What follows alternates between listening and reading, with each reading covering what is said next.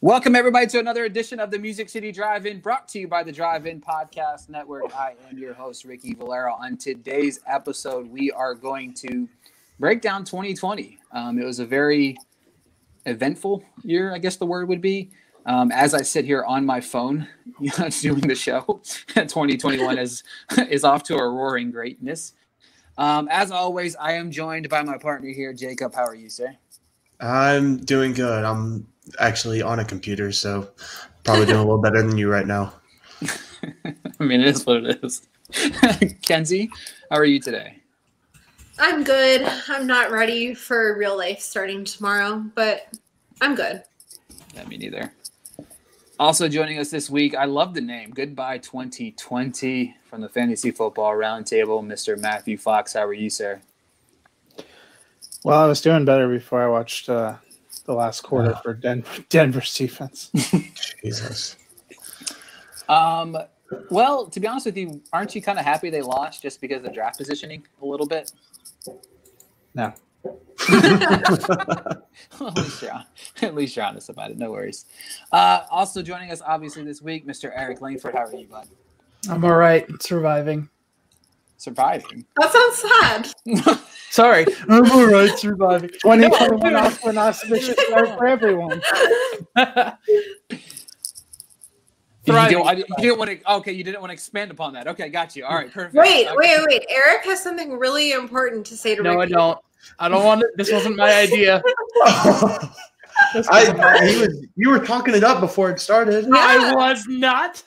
Yeah, when Ricky wasn't around, we were like... You're experiencing right now. As long as I can meet my power bill, maybe Ricky can do what they say. Okay, all right. So basically, all right, we'll transition into what we're going to talk about today. I guess that was very, I don't know, that was very Eric-ish. It's really bad because now that I realize that all these categories were supposed to be from 2020, I'm so woefully underprepared that it's going to be like a... Wait, what year did you think we were? It's the best of 2020. I just favorite album of all time. We were peeking into pretty much, yeah. Like all time? Then my answers are very different. Yeah. Like for TV, I kind of figure... Because in TV, you say new... And then you say like season and episodes. So I figured of the year. I know. Of the year. I'm pretty sure the instructions said we're recapping. But so like the newest of late 2020 and then all of 2020. That's not how it read in my head. It was like of the year. It's the best of 2020 episode. Oh right. Eric has to hop off to redo some answers. I'm working on it. I got it. I got you. What categories do you have? Are you set on? We'll start with those ones at some point. No. You do you all. He's like, okay. Moment of 2020 is the only category.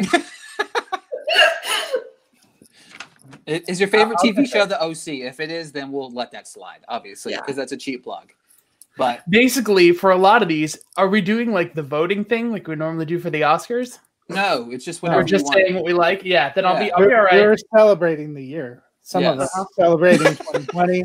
Some of us celebrating other years. Some of us are celebrating 1996. I mean, it is what it is. Yeah. Hey, favorite album, Jagged Little Pill. That was good. Oh man, this is starting off 2021 is starting off really awesome for Eric Langford on the Music City. It really is. Do you have something later for the Eric's Corner? Like, I mean, we know that's a thing too. Oh Lord, no. How do you not have Eric's Corner for that's whole year? That's where he's going to squeeze in his favorite of 1996. That's what we can do. Okay. Yes. No. Wait. Time out. You're not allowed to erase what you've been writing. At the end of the episode, you have to literally tell us everything you had down. That's I'm the Eric's only corner. One. Yes. Oh gosh, that's what Eric's Corner is going to be when we're done. This is fantastic. This is the best episode of the year, guys. All right, so let's. Yeah, you got the dad joke. All right, guys, let's kick it off. As what I was going to say was we were going to recap the year of 2020. We're going to talk about music, TV, sports, movies, all of them. Our favorite moments of 2020. Is what we're going to talk about on this episode. And we're going to kick it off let's just kick it off with music. Let's go ahead and get that out of the way. And Kenzie, I'll let you start off with your favorite album. This song. Ooh, I get to go first. I'm sure everyone has the same album as me. The best pop album released in 2020 was not Lady Gaga. Sorry. It was Dua Lipa, Future Nostalgia. Every single song is a single. I don't even know what that is. It's great. It's great. I will take your word for it. Clearly not a pop podcast. Actually, mine's a pop album, so there's that. But all right, Matthew Fox, favorite album of the year. He's probably so stressed that I took his pick. Well, as we discussed in the chat, bringing the older demographic, when I'm in the car, I listen to NFL talk radio, or for the last 2 months, it's been Christmas classics. Yes. So I've decided to yield my time to Kenzie for her runner-up. Chromatica by Lady Gaga. Oh, come on. Thank you, Matthew Fox, for this beautiful moment. Not every song is a single, though. All right, Jacob, favorite album of the year? I'm going to go... Honestly, just because I wasn't expecting it, I'm going to go Miley Cyrus, Plastic Hearts. Yay! Yeah, that's something I wasn't expecting from Miley, and I think it's the best sound she's ever had, and I love every single song on it, even the live ones. Especially the live ones. This is such a pop girl podcast now. Eric Langford. No pressure. Journey. Lionel Richie. Hello. No, I wanted to plug GQ from Rizzo's album and my favorite song from that album, because that had to have come out in 2020, and so I would do that, but Google Play suddenly doesn't exist, and I have to log into this thing, and I can't remember my number and all that, so this is awful. So as soon as I get this under control, that'll be my answer. No pressure. All right, so I'll skip you for right now, and I'll just say my favorite album of the year. My favorite album of the year is Am I Drowning or Just Learning to Swim? It was by Maggie Miles. She's an independent artist. It's popish. Yeah. It's a fantastic album. Popish. I love it so much. It's my favorite album of the year, hands down. And it's probably the only new album I listened to this year, because I don't really listen to music. So there's that. Well, what is with this podcast? That don't listen to music. I do listen to music. I just listen to no music after 2000, because nothing really has good come out since then, except for the Stars soundtrack. Play For You came out in 2001, so I resent that comment. I knew I was going to get corrected here. Langford, are you ready yet? Just about. Thank you. All right. Anyway, I do agree with Jacob's pick. Thank you. That never happens. That never happens. But it doesn't. I mean, it is what it is. All right, we'll get back. We'll let Langford pick twice whenever it hits his turn, because we'll go on to favorite song of 2020. Mine's "Exile" by Taylor Swift. I love that song so much. I've heard about 4.3 million times. I'm glad you said it. So I love Taylor Swift. She's great live. Kenzie, you love Taylor Swift, but there were two Taylor Swift albums to pick from. I know, it was so hard for me to not pick one. And of them. I'd rather give some love. I'd rather give some love to some independent artists. You know what I mean? For my favorite albums. My favorite song is from Jacob's favorite album. Yes. I'm gonna go with the best duet on the album, "Night Crawling," featuring Billy Idol, because it's amazing. Mm-hmm. Love it. Love to hear it. Am I supposed to go now? Yes. Yes. So I looked it up, and it said this song actually does qualify, or it was on the Billboard chart for 2020. It's "Before You Go" by Lewis Capaldi. Yes. Oh my God, this is my favorite I've ever. My wife really liked it. We went and found it down. I think they sang it on The Masked Singer. Is where I first heard it. Okay. Oh, I love that.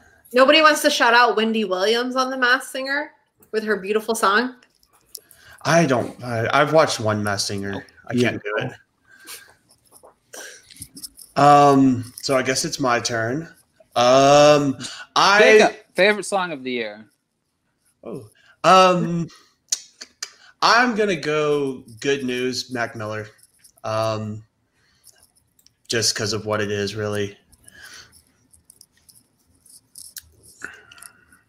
Okay, Eric. No pressure, but you got to go favorite album and favorite song. I can ramble if you're still. Yeah.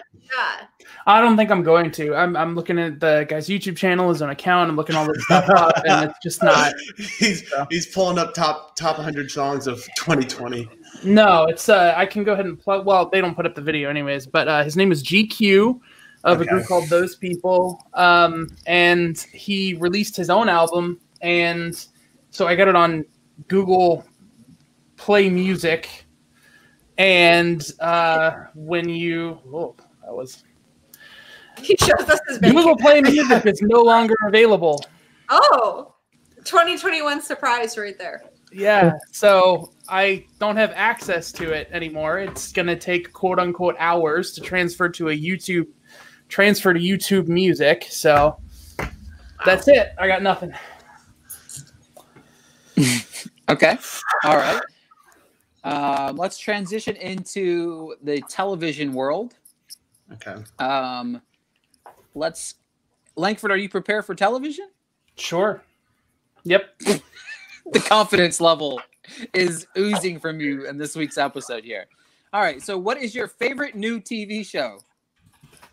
Was Lovecraft Country. That's mine. Do you want it? Because I'll go Haunting of Bly Manor. Because I can name more episodes of that. So I'll go Haunting of Bly Manor. Love it. All right. Favorite new show? Jacob. Oh, we're going up now? Dang it. Okay, so. Everyone's so prepared. I'm prepared. I thought new show. I pulled it, Eric. I thought new show was like something you discovered. And I was like, crap, it probably has to be a 2020 release. New to 2020? What? Well, favorite new, for me. Much like 2020 itself, apparently the instructions for this week were confusing and disappointing. The Queen's Gambit. That's a good one. Good job. Mr. Fox. There's only one right answer, and it's Ted Lasso. I just started. I'm 2 episodes in. I was going to keep watching it and binge it in 2 days, but then I don't have internet, so there's that. So it was not only my favorite new show, it's my favorite show of the year, bar none. And it was such a surprise because I read the description about a Midwestern American college football coach goes to coach a Premier League soccer team in England despite knowing nothing about the game. And I was like, no. What? What fresh hell is this? And you watch the pilot, and it's like, oh my god, so good! I want to watch it. So good. It's on Apple TV Plus. They had an incredible 2020. Agree, Kenzie. No surprise, since I stole Eric's answer. Lovecraft Country. It's so good. Please watch it if you haven't watched it. I have not watched it. It's on my list to eventually do it sometime. I'm going to go favorite new show is going to be Flight Attendant for me. I feel the same way that Fox did about Ted Lasso. I thought I was going to hate it. It got recommended by several different people. And, yeah, I love it. It's a fantastic show. All right. Now we can do favorite season of a show that came out. The show didn't have to come out in 2020. It could have been a new season of a show. So... Kenzie, you can go first. This is my time to shine. The Crown, season 4, is the best thing. We knew nothing else was going to be it. Literally nothing. I don't think anything as good as this show came out, even movie-wise, in 2020. It's so good. Please watch it. Please watch it. Not just because of Princess Diana. I just want to iterate. Because of Margaret Thatcher, which I never thought I would say, but Gillian Anderson's just so next level. I don't know why people gave Meryl Streep an Oscar for Margaret Thatcher when we would witness Gillian Anderson's Margaret Thatcher. Mr. Fox. So obviously I liked Ted Lasso, so you should check that out. And if you watched me and Matt Bruning on Thursdays, November and December, you would know our 30-minute per fantasy football episode, love affair with The Mandalorian. But I'm going to go this summer, the spring in April, when everything was locked down, it was kind of depressing. ESPN launched The Last Dance, which was a 10-part documentary on the Chicago Bulls, and it was incredible. For those 5 weekends, the interviews, the memes. We never thought we'd replace Crying Jordan meme, but Jordan made memes that topped the Crying Jordan meme. Just reliving that, looking at the culture, the interviews, seeing Barack Obama pop up, and it just says Chicago sports fan. That's his title. So good. It was just so great. And it was just such a fun experience during a time that was crazy, where you felt like you didn't have an anchor, where everything was closed down. So I'll probably always remember it for that. It's on Netflix if anybody hasn't seen it. So it's totally worth watching. And on ESPN Plus if you have that. I have not seen it yet. So it's so good. I've seen a few. Okay, so I was going to go season 6 of BoJack Horseman, but half of it was released in 2019. So to stick with the theme, I'm going to go Sex Education season 2. Space Force. Oh wait, I'm sorry. Absolutely not. No. I'm going Sex Education. How many people on here actually finished Space Force? I'm going to say I made it to the end. For reasons surpassing understanding.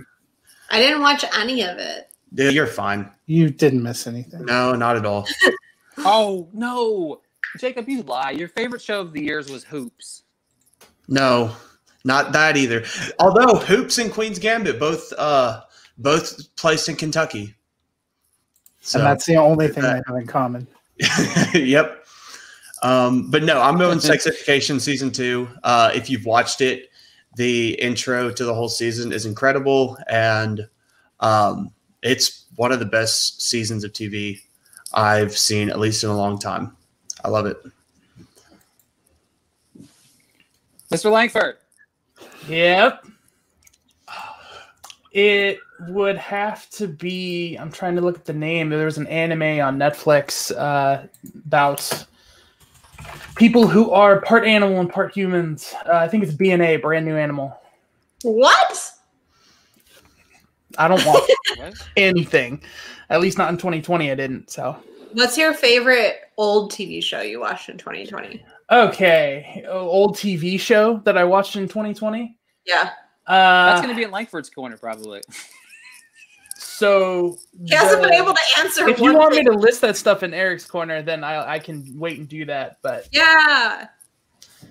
Was there a new season of Barry this year? Because it'll probably have been that. Nope. I can tell you that much. You know what I'll tell you? I'll watch Barry 7 times. I'll tell you. Okay, my favorite thing out of what I watched, I hated, and it was Dracula from BBC. I liked it. That sucked so much. It was so not good, but good. Do you know what I mean? I had fun watching it. Also, I think it was one of the first things I watched after the shutdown. It's the first episode was one thing, and by the time you got through the 3rd episode, you realized the whole point they were trying to build up to and how frustratingly incompetent they did building up to that point. And it's I haven't really thought of Dracula in that way before. The reason why he would be, afraid of that icon that I don't want to spoil for anyone who cares. But damn, did they screw it up. But anyways, whatever. All right, moving on to my favorite season of a show was Ozark season 3. Yeah. I think that this is going to go down as one of the best shows of all time at some point. Whenever it is done, I'm glad they're ending it after season 4. Yeah, I love Ozarks. Tom Pelphrey gave one of the best performances of anything this year, not just movie, television, it doesn't matter. And then he wasn't even nominated, which is a joke. But which will transition to my favorite. I didn't realize it was the year of him. It was his year. Mm-hmm. Make, Ozark. Wow. Whose year? Tom Pelphrey. Oh, Tom Pelphrey. I think it was a lot of people there. Oh. Charles Dance. It was Pete Davidson's year. Pete Davidson. All right, transitioning over to the favorite TV episode. I'm just going to pick mine right off the back because it's going to follow suit with my favorite season of a show from this year, and that is Season 3, Episode 9 of Ozarks. It was by far some of the best. There's like a 30-minute stretch by Tom Pelphrey in that episode that's just heartbreaking. So good. All right, Kenzie, you're next. Well, shocking, no one. I'm going to go, this was actually really hard for me to pick an episode of The Crown Season 4, but I went with Episode 2, the Balmoral Test. It was perfect editing, perfect writing. It was a really great setup to Margaret Thatcher and Princess Diana. It was just beautiful television. Jacob's next. I don't know, now the camera's all weird. Okay, I'll go next. So with my episode, actually, I'm going to go BoJack Horseman. And I'm gonna go, the second half of season 6 that was in 2020, and I'm going to go The View from Halfway Down. Probably one of the darkest episodes of TV I've ever seen, but it's just, it hasn't left my mind ever since I've seen it. I'll go next. I'm going to go with Season 2, Episode 8 of The Mandalorian, The Rescue. An incredible action sequence to close that up. I think they did an incredible job of fan service. I'm not really going to give it away if you haven't seen it, but if you were not a fan of the sequel trilogy, you might be really excited with what they did to wrap up the season of The Mandalorian. And it, you know, you go from this highest of highs with the action and everything to an incredibly emotional sequence between Mando and little baby Yoda to end it. It was incredible, and it's good that it was, because it's going to have to tide fans over until 2022 because they announced Mandalorians are not coming back this year. Is his, baby Yoda is his son? Adopted. If you haven't seen the show, it's hard to describe it, but he basically found him, and at the end of the first season, the lady who's the leader of his order says, "You will be as a father to him until you complete the quest." You know, we've really seen their bond growing quite a bit, and through the second season, you see their bond grow an incredible amount. I mean, I watched with 4 coworkers, all males, on Monday at our lunchtime. Almost all of us are over 30. All of us a little dusty at the end. I love that. Who's next? Eric. I think Eric's next. And just because you said Mandalorian, which I should have remembered when I was listing those, I just realized that Rick and Morty Season 4 Part 2 came out this year, which means that I don't know the title of the episode, but it's Episode 6 is the anthology train episode where they go meta to the point of not being able to follow it, but I absolutely love it. Mm-hmm. And it's just like plot threads, and they do this, the joke about it being a sales pitch, like buy the train, just buy it. Like, I love that whole bit. Love it. I like it. Let's transition to favorite sports moment before we dive into... This is a disaster. Favorite sports moment? No, it's not. It's great. Let's see here.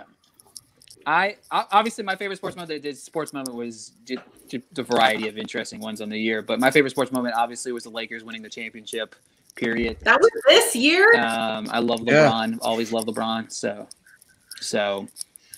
that's no, easy. It wasn't this year. Kenzie, favorite sports moment? Year. Continuing. This is Kenzie's moment. Yeah. I only have moments, okay? So on The Crown... I'm serious. There was a verbal brawl, which was a like brutal battle of sports with words between Prince Charles and Princess Diana.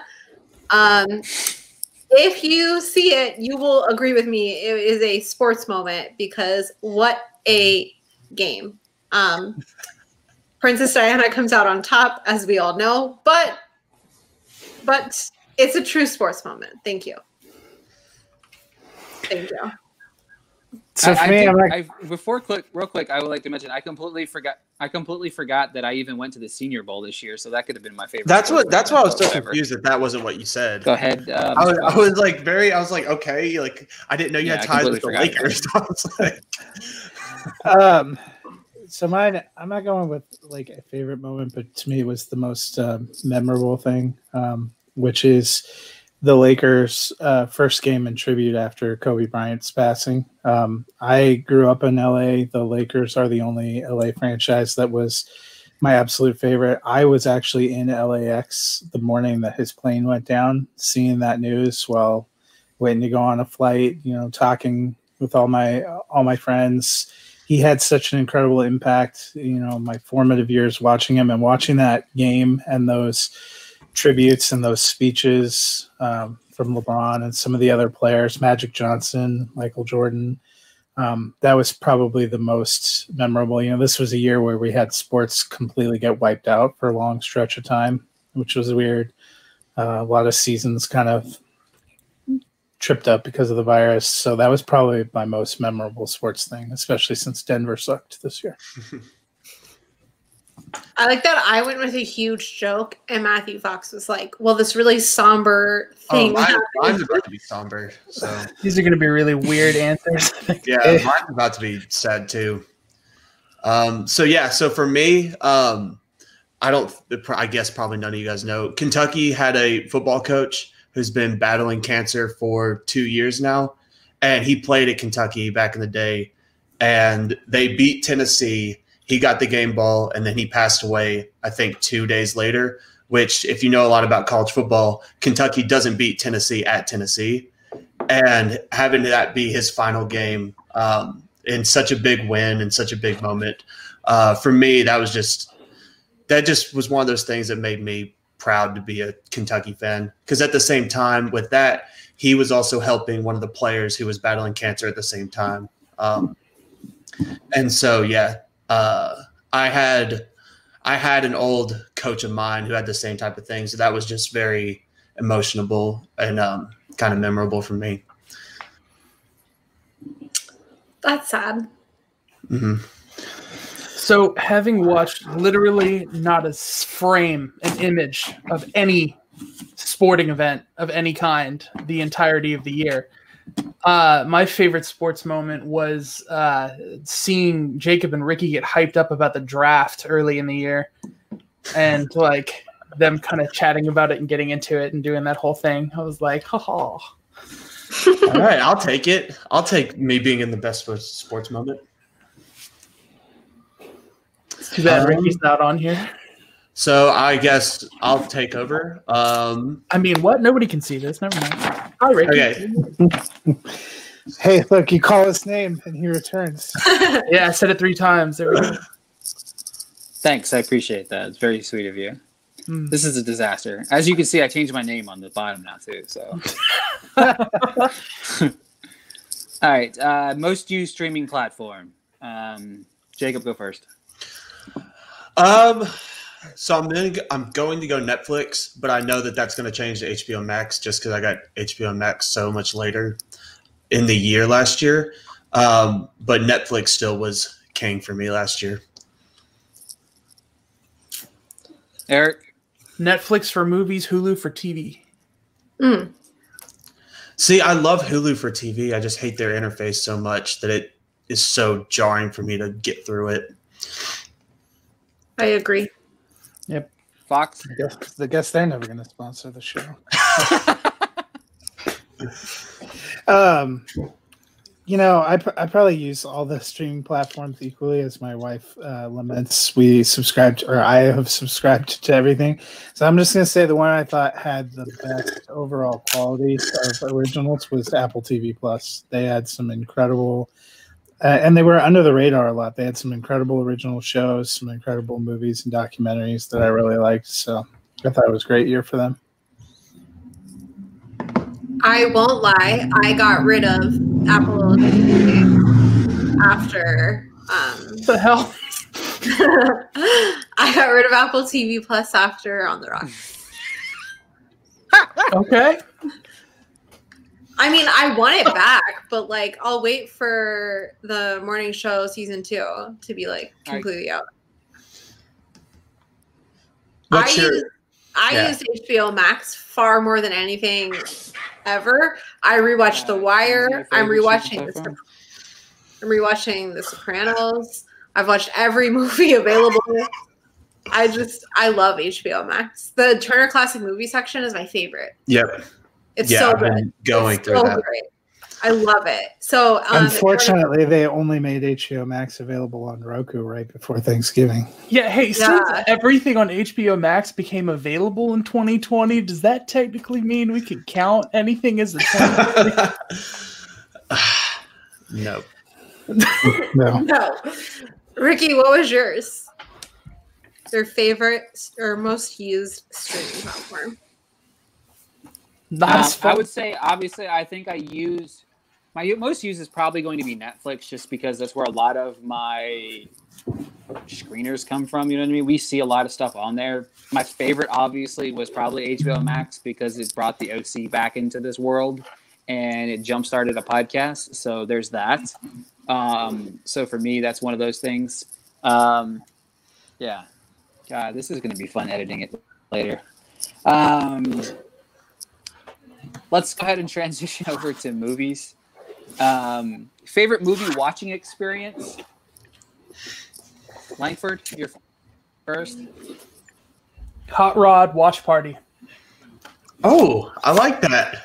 I like that a lot, actually. I have like a rankings of the watch parties that were like the best experiences I had. Next up was Twilight, because I guess I need to see a little bit more. Irishman, just because that was the first one I joined, and I'd never done anything like... Yeah. Any kind of platform me or anything. Mm-hmm. So that was like, oh, they're letting me in, you know. And then Swiss Army Man, where everyone got to be like the most pretentious in the best way. Yeah. That's so funny. Who's next? Oh. Jacob. I'm next. I'm going to go, this is going to be a very unpopular pick. I'm Thinking of Ending Things, because I thought it was going to be, I know Charlie Kaufman, but I thought I was just going to watch it and then go straight to work and be okay. And I watched it, and I remember watching it with my roommate, and it's like right at the end when everything goes silent, I kind of sat there and was like fully dressed in my uniform and everything. I said, well, I think I'm going to go to work now, and just got up and left. And so it was fun after the fact, but during it, I was like, I don't know what to think or how to feel or anything like that. But I love it. My #1 of the year, if you go check out. I support you. Okay. I hope Matthew Fox's #1 experience of the year is a good movie. Tell.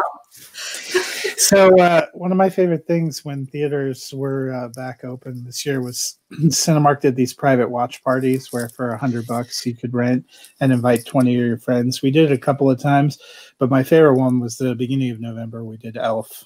We brought our snacks in, just a bunch of friends, had the theater all to ourselves, doing a screening of Elf, singing along. Everybody wore stupid Christmas shirts and outfits. It was just a fun time.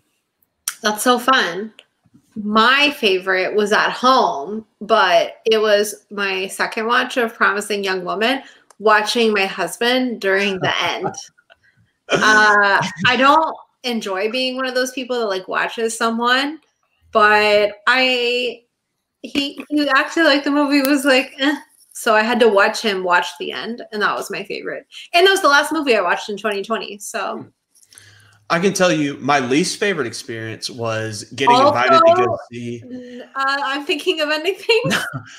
Getting invited to go see A Quiet Place and then having the shutdown be the day before we got to see it. And now A Quiet Place is pushed back about a year and a half. Ricky will know if he was joined in. But yeah, we had this. We had the invite and everything. It was March 16th, the night of March 16th. And then March 15th, they were like, hey, we're not doing it. March 16th is when everything shut down. And so that's probably my least favorite experience of the year. So many mixed feelings about movies we didn't end up watching this year. Mm-hmm. Yeah, it's tough. Ricky, what was your favorite movie? Ricky, I'm so sorry, but your tagline just says, "I'm thinking of ending things." ... It doesn't finish your sentence. No, that might be the end. Yeah. My favorite experience of the year would probably be seeing Unhinged. And I say that because it was the first time back in theaters in like 6 months. And I mean, obviously I really loved the film. It was a really good film. It was a pretty solid film. I almost went Tenet just because Tenet was that movie, but Unhinged was that first time going back. Movie theaters have always been that escape for me, and just being able to go there again, even for the short period of time that I did, you know, it was a fun movie. And yeah, I mean, easily Unhinged because of the experience. If we were talking about the worst experience of the year, it would definitely be watching I'm Thinking of Ending Things, because it's one of the worst fucking movies that's ever been put out. I told them the worst experience was not getting to see A Quiet Place. Tesla says hello. No, I don't want to say worst experience. No, I'm so negative. Well, I was going to say Tenet. I didn't want to either. But I lived an hour away from a theater that actually projects movies in IMAX on film, at least his ones. And I got to see Dunkirk on film in IMAX there. And I just kept waiting week after week because we were going to try to make it with like one other person. And then Regal shut down all their theaters. And now that one is permanently closed. And we may never have an IMAX screen within driving distances of us again. So, yeah, that's a depressing story. On to the next one. I know. Favorite easy watch. Favorite heavy hitter. No. Okay. Wait, no. We have to do heavy hitter just to go with it, because you're not allowed to say I'm thinking of ending things. Yeah. It's not. It won't be. Okay, Eric gets to go first. I don't even think I'm thinking of anything as a heavy hitter. I think it's kind of like a easy watch for anyone paying attention. Oh. No, like I think it's trying to be. I think that's like calling your desire to ever watch a movie again. Okay, Eric, what's your answer? I'm thinking of never being a fucking. Since I get to go first, Sound of Metal. Ooh. Which I've seen some people give some unfairly negative reviews of Sound of Metal, comparing it to other indie dramas and things like that. But I was knocked out. Like I loved it. I loved it too. Mm-hmm. Lead and supporting actor wins. Jacob? Yes. I'm not going to go I'm Thinking of Anything. I'm going to go Soul. It's a good one. And should have been your number one. And it almost was. It briefly was. Yep. I'm going to go with Rebuilding Paradise. Fox. I remember when I booted that one up, I was watching a screener when we were in bed, and it was at night, and I thought, I'll watch the first part of this and come back to it later. And after for those of you that haven't seen a documentary about the town of Paradise, California, which was destroyed in fires in late 2018, I just remember early on they had footage of this dad who had a phone in there, and you can hear his son in the background saying, "Dad, are we going to burn to death?" And I was like, well, I guess I'm not going to sleep anytime soon. Yeah. More importantly, I was watching the screener without headphones, and my wife heard that as she was trying to go to sleep and flipped over with a look of seething rage and asked me what I thought I was watching. Oh, it's so sad. But there's some hopeful aspects. It's just about the time you think you've gotten to like this hopeful part, there's a twist that was almost equally gutting. It was amazing, but amazingly intense. Mm-hmm. Best thing Ron Howard did all year. Yes. I'm going to go with something that's on HBO Max. So if you haven't seen it, you should watch it. Never, rarely, sometimes, always. It was one of the last movies I saw in theaters, but I rewatched it when it was added to HBO, and like, it's just so good. And I can't believe that's, I forget her name, but the lead actress, I can't believe. Sydney Flanagan. Yeah. I can't believe it's like her first performance, just so good. And like, the whole movie is so good. And obviously the titular scene is so good, and it's obviously really hard to watch, but it's just such a great movie, and she should be in the best actress consideration. I think now we have to make the video of this available, just because he changes his name every 5 minutes. I can't, and I have to explain why afterwards. I need to say, yeah. So, please kill me. What was your favorite heavy hitter of the year? The Father, easily. Not even fucking close. Nothing's even remotely close to it. It's one of the biggest train wrecks of a movie I've ever watched in my entire life, and it's crazy to me that I had a lasting effect on me, because it's something that I've never dealt with in my entire life. So Anthony Hopkins gives one of the greatest performances I've ever seen in a movie. It's just extremely heartbreaking. Transitioning over to favorite easy watch. Wait, Eric had something. Oh, it's all right. Sorry. It's all right. I don't want to cut off Ricky's with the issues. I'm so curious to see The Father because of the wildly different take on the exact same concept of I'm thinking of ending things. And you guys like hate that movie, but everyone kind of like universally loves the other one. I'm like so curious. Like, it's like, anyways. Okay. That's why I didn't. Yeah. Okay. Transitioning over to favorite easy watch. I mean, I didn't know what else to say to that. Sorry. Transitioning over to favorite easy watch for me. I've watched this movie 4 times now, and it's Promising Young Woman. Easy watch. It's like the easiest watch I've ever seen, you know? Because it's a comedy of pieces of garbage. But that's the whole thing at times. Yes, I love it. Like one of the best comedies of the year, with some of the dialogue in the back. At times, I'm thinking anything's one of the best comedies of the year. The Zemeckis shout out was the funniest thing in the entire year. Why are we talking about I'm thinking of ending things again?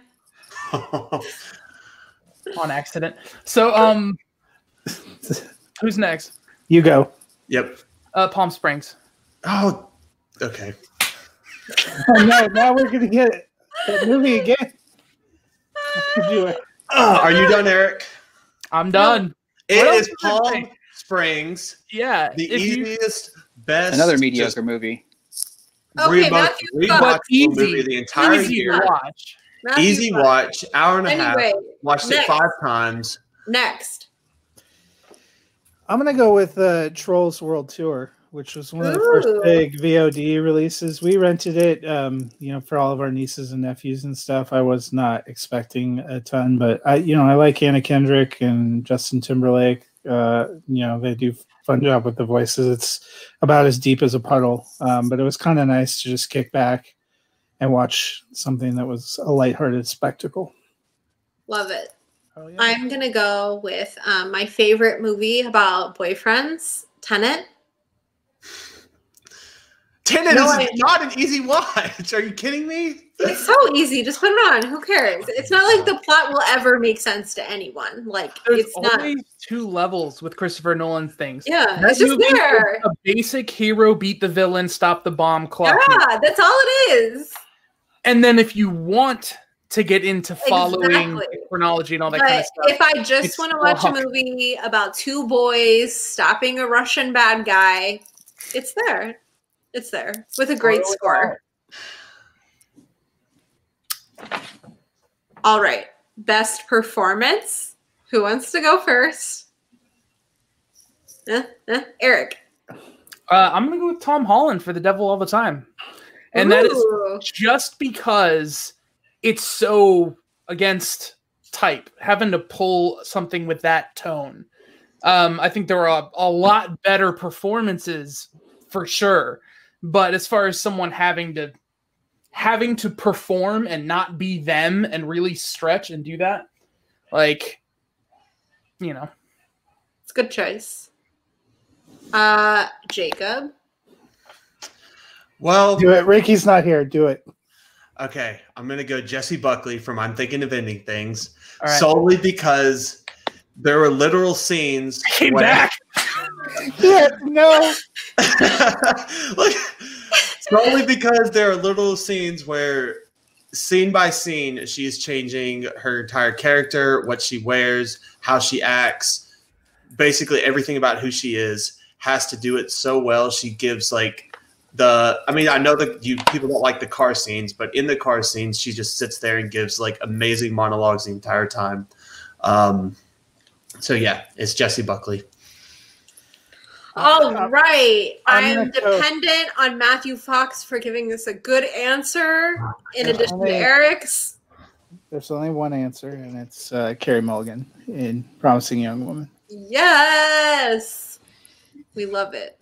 It's so good. Do you think do you think she's getting a nomination? I think she'll get a nomination, but because the Academy always screws everyone, she probably won't win. I understand that. It'll probably be Meryl Streep for Prom.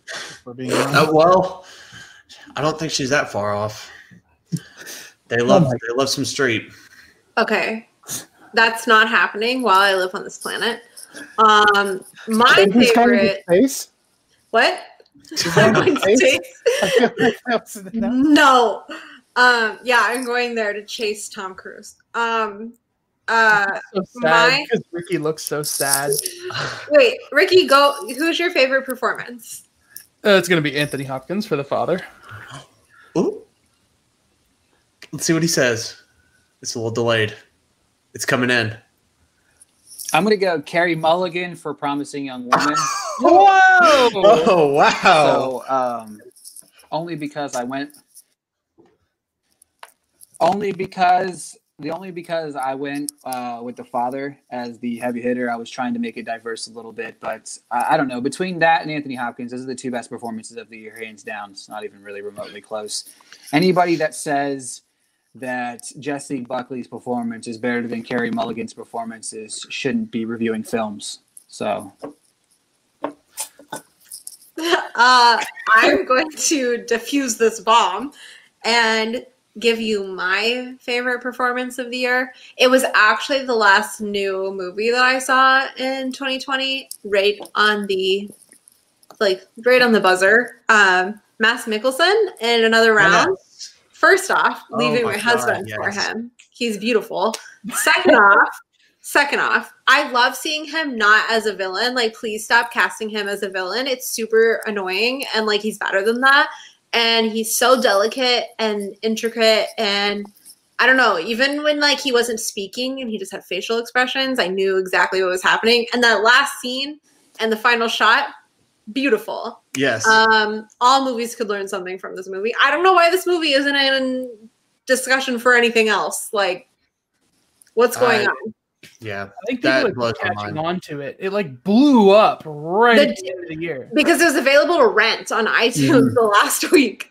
I mean, that's how I saw it. Well, and then there's the whole Wonder Woman thing going around, so it's getting like all kinds of attention, negative, positive, whatever, you know.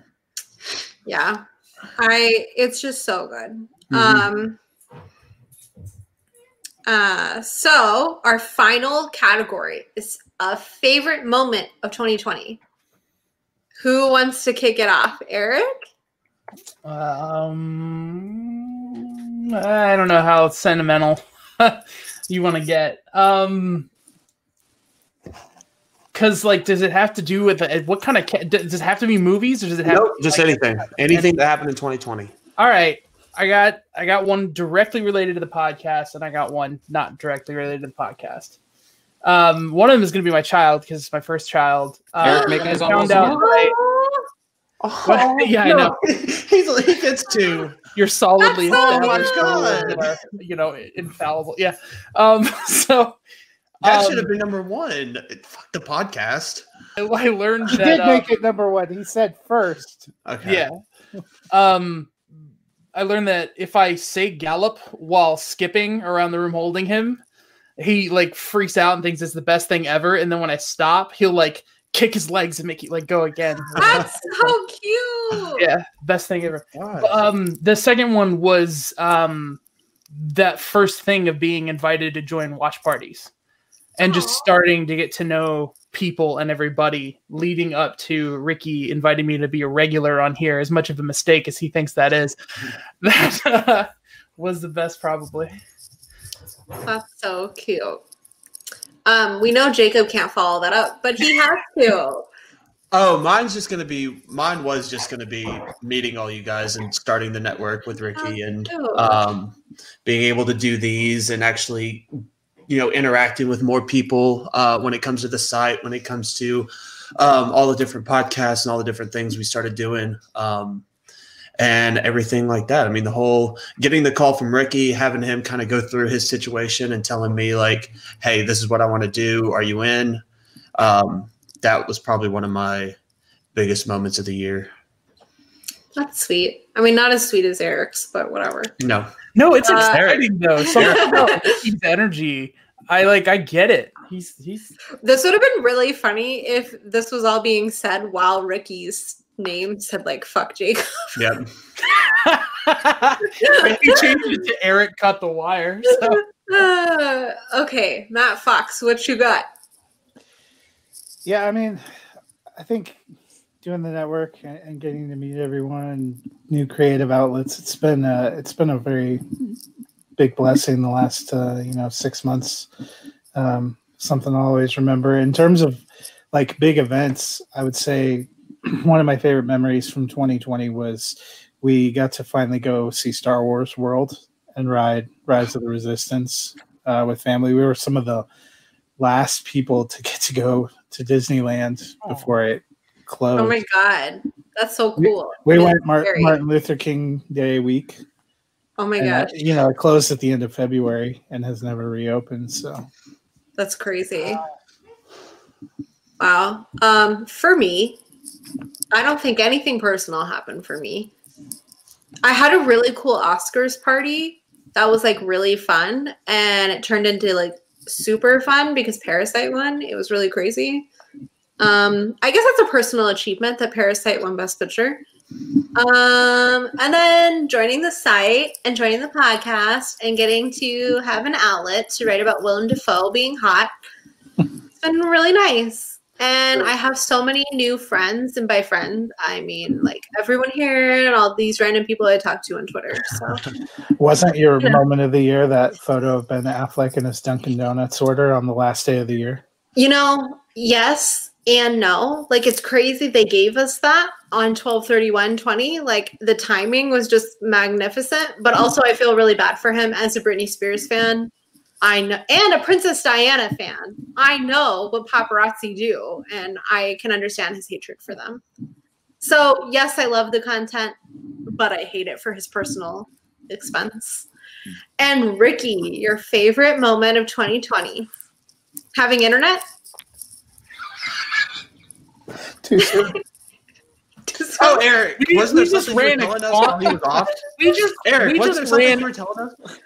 No, we just ran a gauntlet of praising the energy and like the what Ricky brought into like everyone's life last year, just to like shit on him like right at the end.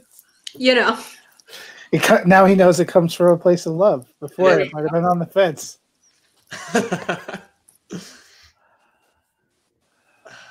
Okay, the delay is going on.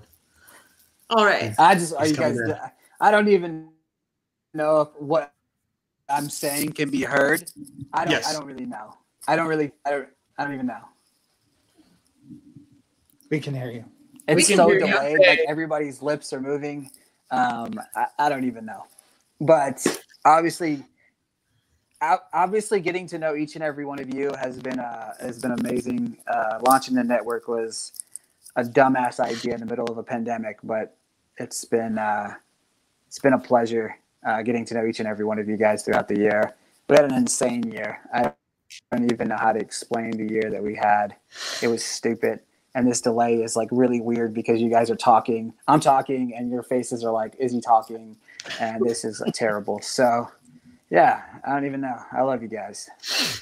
Also, I really love the internet, and I really. Well, you know, Eric was saying if you would have paid for it this month. Y'all quit putting that on me. Hey, that's what Eric was saying. That's what Eric was telling us. Don't you put that on me, T. Barry. All right. Anybody want to add anything to 2020 before we sign off?